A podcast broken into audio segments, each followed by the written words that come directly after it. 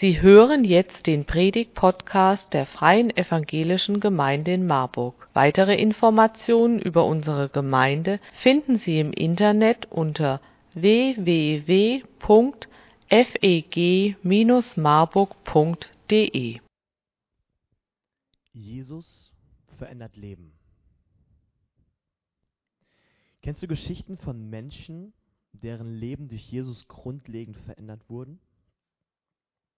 Ich habe letztens einen getroffen. Ich war letztens auf dem Richtsberg unterwegs und war dort in einer Kirche und habe einen jungen Mann getroffen. Ich nenne ihn mal Jan. Und äh, Jan ist auch auf dem Richtsberg aufgewachsen, hat aber sehr, sehr unter seiner Familie gelitten. Hat unter seiner Familie gelitten und hat in der Kindheit sehr, sehr Schmerzhaftes durchlebt. Und so hat er das auch weitergemacht. Ich weiß nicht, ob er geklaut hat oder wie das ausgesehen hat, ähm, welche Auswirkungen auf das auf sein Leben gehabt hat, aber diese, diese schmerzhaften Verletzungen seiner Kindheit, das waren tiefe Wunden in ihm drin.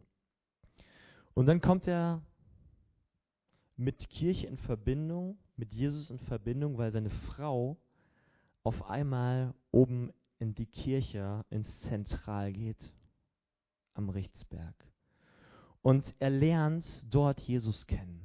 Er lernt dort auch die Veränderungskraft Jesu kennen. Und einen liebenden Vater. Er lernt einen liebenden Vater kennen und einen Gott, der dieses Schmerzhafte seiner Kindheit verwandelt. Er ist selber Familienvater, arbeitet heute in dieser Kirche zentral mit und hat auch an, an der aktuellen CD, die rausgekommen ist, vom Zentral mitgewirkt. Liebender Vater heißt der, der Track. Und dort beschreibt er, was er erlebt hat in seiner Kindheit. Und dieser Mensch wurde verändert, wurde nachhaltig von Jesus verändert. Jesus verändert heute noch Menschen. Jesus möchte dich verändern. Aber glaubst du das? Wir haben eben im Anspiel auch von einer Geschichte der Veränderung gehört. Lass uns gemeinsam mal in die Geschichte reingucken. Wer eine Bibel mit dabei hat, kann das auch gerne aufschlagen in Lukas 5, die Verse 17 bis 26. Für den Rest, der die Bibel nicht dabei hat, habe ich das nochmal mitgebracht. Eines Tages, als Jesus lehrte, saßen unter den Zuhörern auch Pharisäer und Gesetzeslehrer, die aus allen Dörfern Galiläas und Judäa und Jerusalem gekommen waren. Die Kraft des Herrn war durch ihn wirksam, so dass er Heilung, äh, äh, so dass Heilung gesehen, geschehen konnten, Verzeihung, ähm, geschehen konnten. Da brachten einige Männer einen Gelähmten auf einer Tragbare. Sie versuchten ihn ins Haus hineinzutragen, um ihn vor Jesus niederzulegen. Doch es herrschte ein solches Gedränge, dass sie keinen Weg fanden, den Kranken zu ihm zu bringen. Da stiegen sie aufs Dach des Hauses, deckten einige Ziegel ab und ließen den Gelähmten samt seiner Bahre mitten in dem Raum hinunter, genau vor Jesus. Als Jesus ihren Glauben sah, sagte er zu dem Mann, mein Freund, deine Sünden sind dir vergeben. Das erregte den Widerspruch der Schriftgelehrten und Pharisäer. Wer ist dieser Mensch, der solche Gotteslästerung ausspricht, fragten sie sich. Niemand kann Sünden vergeben außer Gott. Jesus wusste, was sie dachten. Warum gibt solchen Gedanken Raum in eurem Herzen? fragten sie. Was ist leichter? Zu sagen, deine Sünden sind dir vergeben oder steh auf und geh umher?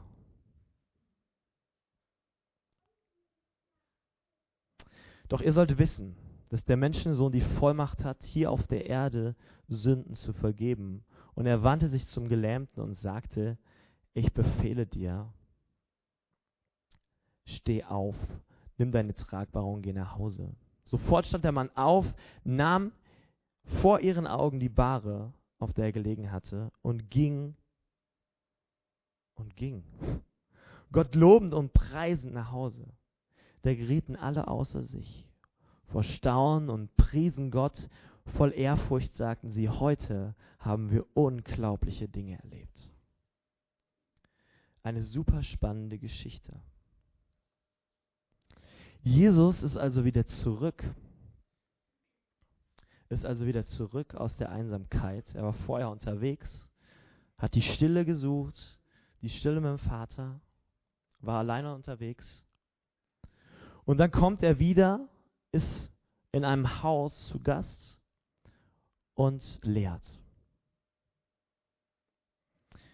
Spricht über Gott. Vorher hat er schon viel geheilt. Wir lesen über die Heilung des Aussätzigen, sogar eines Aussätzigen. Wenn das sich mal nicht rumgesprochen hat wie ein Lauffeuer. Ich meine, heute ist das ja schon, ähm, heute ist das ja schon was, was, was ich rumsprechen würde. Damals war das wohl noch viel, viel heftiger, weil damals hatte man nicht viel Schriftverkehr, sondern und keine E-Mails und kein WhatsApp und kein, keine SMS, sondern die Leute haben sich einfach unterhalten und das ging richtig, richtig schnell und dann wusste das jeder. Und auch vier Freunde hatten davon gehört. Vier Freunde, die einen gelähmten Freund hatten.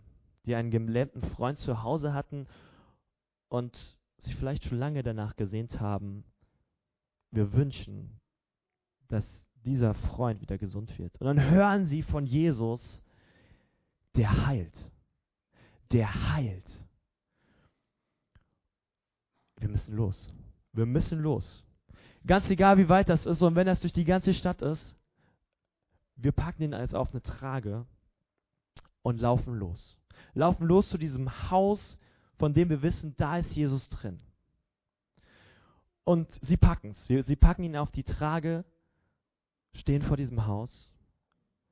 Und dieses Haus ist vollgestopft von Menschen. Klar, weil jeder wusste, ey, dieser Jesus, der hat was.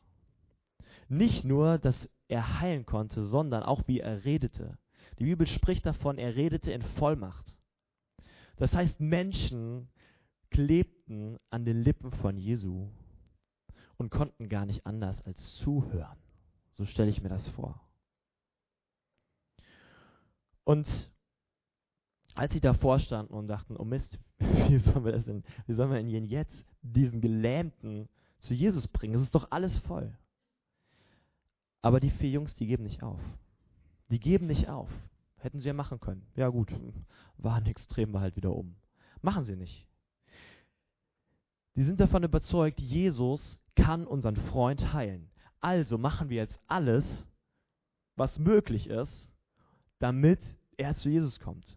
Und dann steigen die auf dieses Dach, keine Ahnung, wie die den ja hochbekommen haben, den Gelähmten. Aber der war wirklich gelähmt. Die mussten den echt äh, tragen, ohne dass der irgendwie mithelfen konnte. Das war schon eine Buckelei, ich glaube auch mit vier Leuten.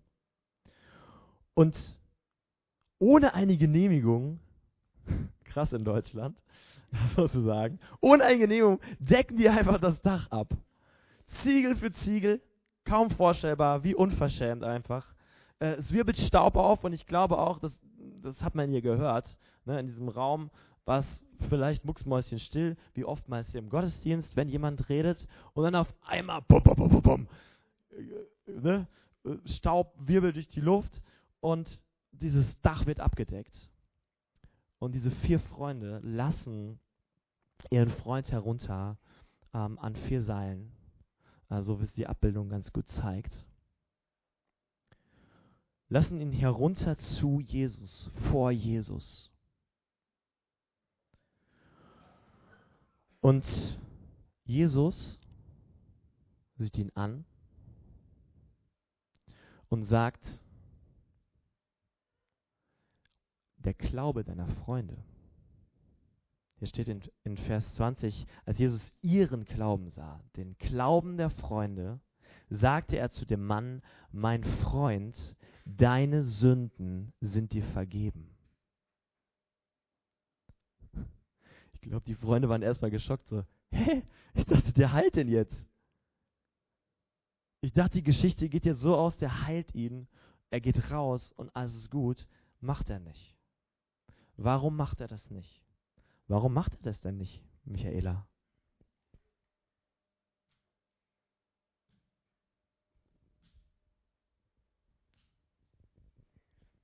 Ja, wie eben von Basti gehört, braucht man ein gewisses Vertrauen, um loszugehen, um Jesus zu treffen.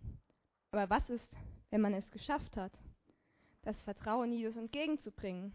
Was passiert dann? Die Geschichte erzählt es uns. Jesus vergibt die Sünden des Mannes. Ist das nicht eigentlich seltsam? War es nicht offensichtlich, dass er geheilt werden will? Auch seine Freunde wünschten sich, dass er wieder laufen kann, dass sie wieder Spaß mit ihm haben können, dass sie wieder was mit ihm unternehmen können. Aber Jesus sieht das offensichtlich anders. Für ihn steht die Heilung des Inneren, der Seele vor dem des, der Körper, des Körpers. Da hat Jesus einfach andere Prioritäten als wir. Er nimmt uns das, was uns von Gott trennt, unsere Sünde. Sie verletzt unser Inneres, trennt uns von Gott und belastet uns oft mehr, als wir denken. Bei diesem Prozess können wir Jesus helfen, indem wir uns zu unserer Sünde bekennen und zulassen, dass Jesus sie uns vergibt. Dadurch kann Jesus unser Inneres heilen und auch wir werden fähig, anderen zu vergeben. Dieser Schritt von Jesus hilft dem gelähmten Mann, wieder näher zu Gott zu kommen. Aber auch er muss es erst zulassen.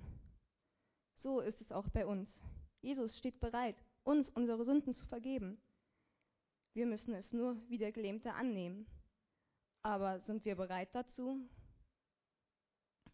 Wenn wir es geschafft haben, kann er sich dann um das weniger Wichtige, unserem Körper kümmern.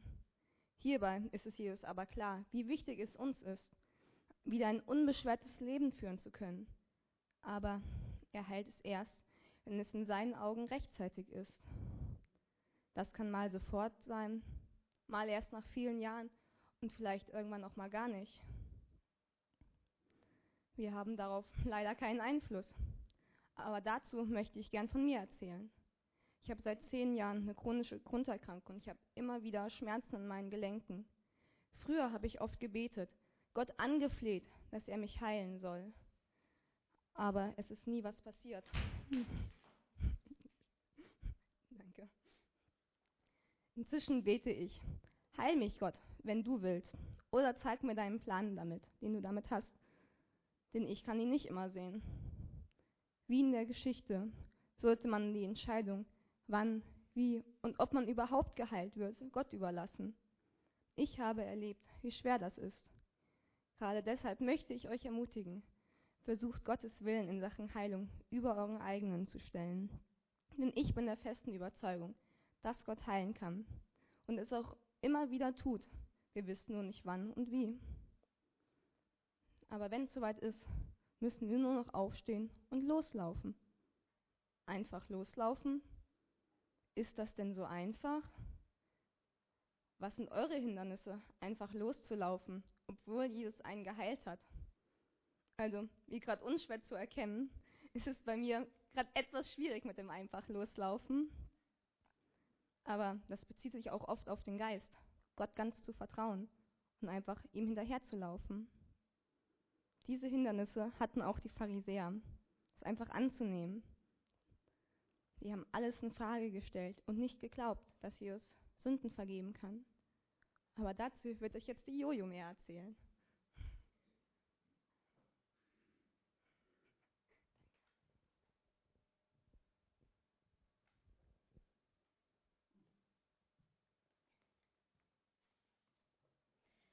Ja, die Pharisäer hatten, äh, also Jesus hat die, die Pharisäer gefragt, warum sie sich solche Gedanken machen und warum ihr Herz so ist. Und ich kenne das auch ähm, von mir, dass ich oft irgendwie auch so ein Herz habe wie die Pharisäer, wenn ich irgendwie zum Beispiel gegenüber anderen Menschen ähm, ja, Vorurteile habe oder eifersüchtig oder neidisch auf sie bin. Aber Jesus ist das nicht egal, wenn wir so denken und das kann er uns auch auf unterschiedliche Weise zeigen.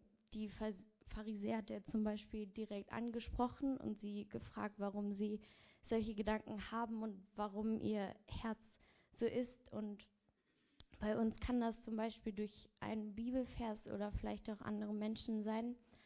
Aber das Wichtige und wie ich finde richtig schön ist, dass Jesus uns diese Erkenntnisse nicht gibt, damit wir irgendwie sehen, wie was für schlechte Menschen wir sind oder wie blöd wir irgendwie gerade in einer Situation was gedacht haben, sondern er gibt uns diese Erkenntnis, weil er uns helfen möchte und sein Wunsch ist, ist ähm, uns zu verändern und uns zu helfen, damit wir einfach danach ähm, besser weitermachen können mit ihm zusammen.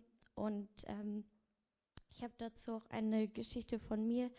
Ähm, als ich auf die weiterführende Schule gekommen bin, hatte ich ähm, ja eine Freundin, die einen nicht so guten Einfluss auf mich hatte und äh, durch sie hat sich mein Denken und da was irgendwie auch das Reden nicht so positiv verändert.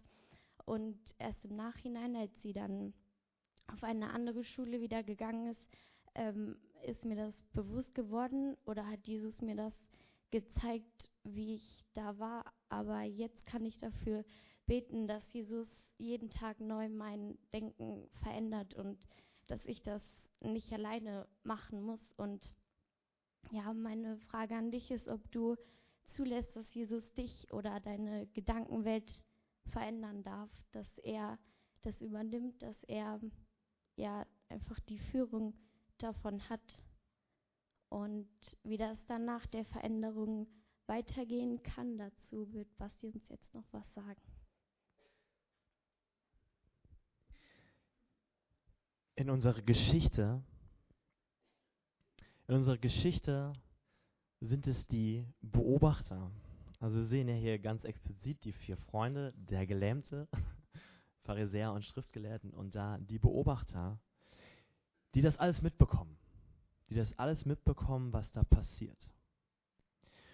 Und vielleicht bist du auch so ein Beobachter. Vielleicht ist die Sache mit Jesus noch gar nicht so klar für dich.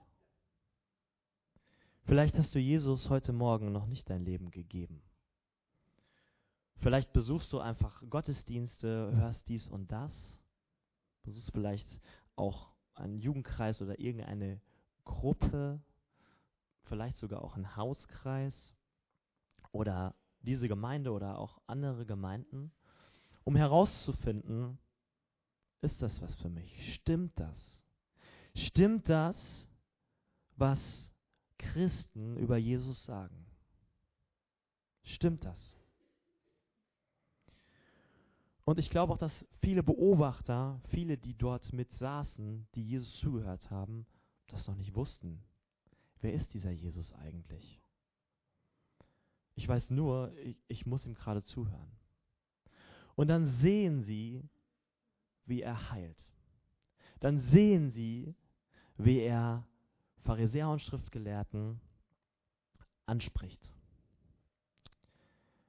Wie ihm nicht egal ist, was sie denken, und sie bekommen das mit. Und ganz sichtbar wird Veränderung natürlich an dem Gelähmten, der einfach wieder rumläuft. Der vorher sich nicht bewegen konnte und jetzt wieder rumläuft. Veränderung ist da ganz sichtbar und es steht dort, die Menschen, die drumherum waren, die priesen Gott, die fingen an, Lobpreis zu machen. Die fingen an, vielleicht sogar Lieder zu singen und Gott zu preisen, weil sie miterlebt hatten, wie Veränderung sichtbar wird. Wie Menschen verändert werden durch Jesus.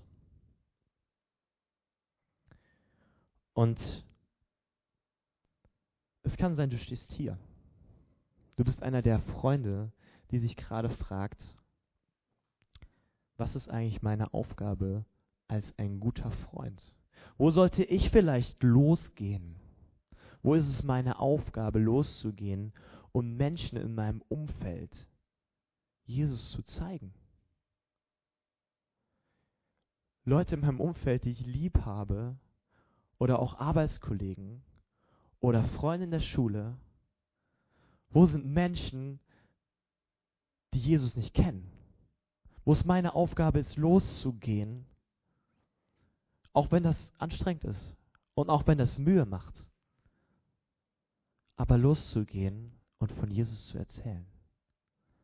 Bekannt zu machen, wer dieser Jesus ist. Das ist ein Auftrag von uns. Oder du bist gerade in dieser Phase, bist gelähmt. Du merkst, irgendwas hindert dich. Du brauchst Heilung.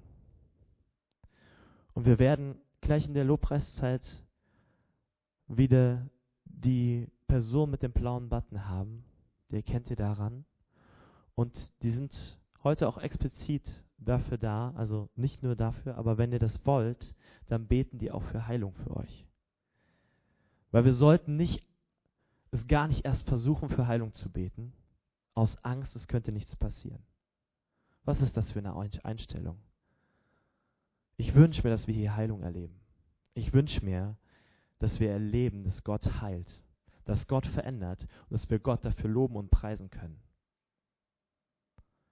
Jesus hat selber zu seinen Jüngern gesagt, ey, ihr werdet noch viel, viel größere Dinge erleben und tun, als ich es getan habe. Heilung ist eine Sache davon.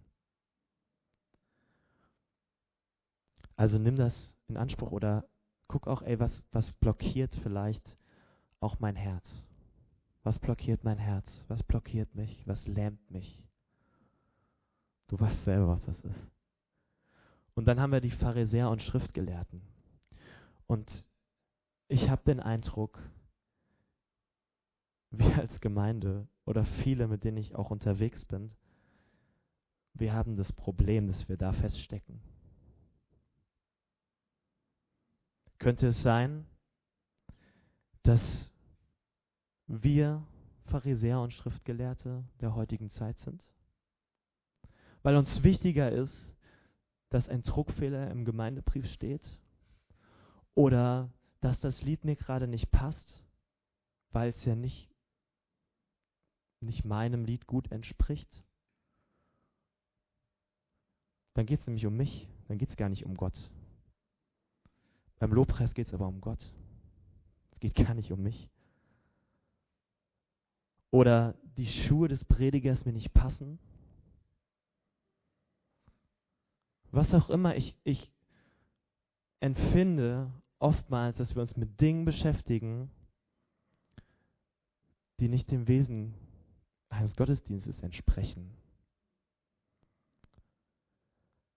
Und ich wünsche mir, dass wir wieder anfangen, Jesus in den Mittelpunkt zu stellen, wo er hingehört. Und ich weiß, das ist unangenehm, das vielleicht zu hören, aber frag dich mal, bist du vielleicht hier gefangen? Bist du Pharisäer oder Schriftgelehrter? Hängst du in dieser Gedankenwelt fest? Und steht Jesus wirklich im Mittelpunkt deines Denkens? Lässt du Jesus deine Gedankenwelt verändern? Ich wünsche dir das. Ich wünsche dir das, dass du das tust. Dass Jesus deine, deine, deine Gedankenwelt verändern darf. Und er wieder Fokus wird von dem, was in deinem Alltag passiert und von dem, was wir auch hier als Gemeinde im Gottesdienst mitkriegen, feiern. Oder, das habe ich eben schon angesprochen, du bist dieser Beobachter, bist gerade in dieser Beobachterrolle und das ist okay. Ich gebe dir den Tipp, red einfach mit denen, die schon länger mit Jesus unterwegs sind. Ich habe auch schon einige, mit einigen gesprochen, auch in der Gemeinde, die, ich glaube, da können viele von Zeugnis geben, wie Jesus verändert, wie Jesus das Leben verändert hat.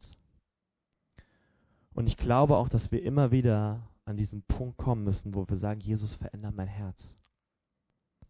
Weil ich bin gerade, ich denke gerade falsch. Mein Herz ist vielleicht kalt geworden. Ich habe das selber erlebt.